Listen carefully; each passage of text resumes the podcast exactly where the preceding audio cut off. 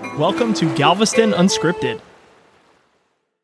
Today, Galveston, Texas has not only been a port city for two centuries, but enjoys the status as one of the busiest cruise ports in the United States.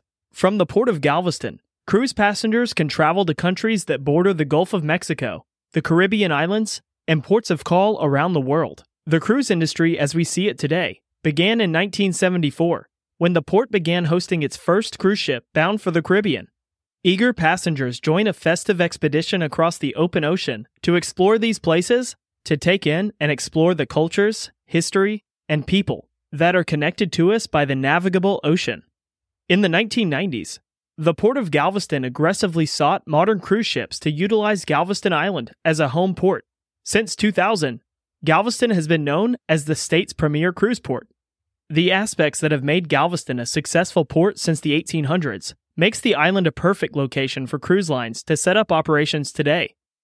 The Port of Galveston is known as a deep water port and enjoys easy access to the Gulf of Mexico. Galveston Island's transportation infrastructure connects directly to one of the largest cities in the United States, Houston. Galveston also serves the Midwest and the Rocky Mountain states, with the closest direct access to the Gulf of Mexico for passenger vessels. Has Galveston just this recently become a pass through for passenger ships filled with inquisitive explorers? Not quite. In the eyes of major cruise lines, the Port of Galveston meets major logistical requirements that have been tried and proven for centuries.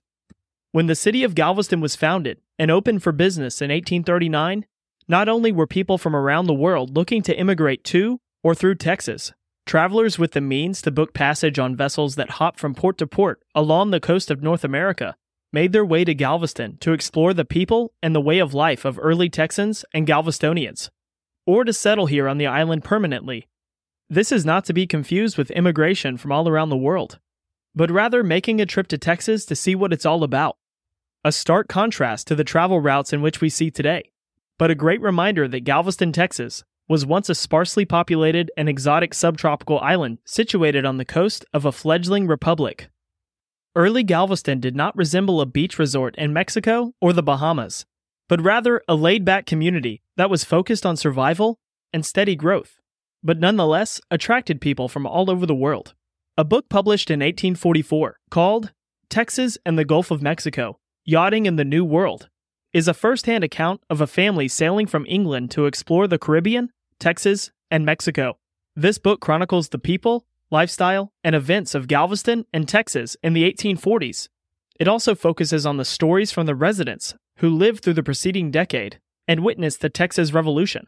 A few chapters that Galveston makes an appearance in are titled Sail for the Gulf of Texas, Galveston, Difficulty of Crossing the Bar at the Mouth of the Harbor, and The Island of Galveston, Curious Mode of Building Houses, Six Room House Built in a Week, Go Ahead Career of the Texans. Other written firsthand accounts exhibit Galveston and the laid back nature of its residents, and the ability to build a structure in just a few days following a hurricane. A trip from England, Florida, or New Orleans may not be considered what we call pleasure cruising today, as many of these voyages would be completely powered by the wind, and most of the visitors didn't have an all you can eat buffet on board. But it just goes to show that cruising to and from Galveston is nothing new. And just like the first hand accounts written in 1844, Visitors to and through the island are still commenting on Galvestonian's laid back nature. It's island time.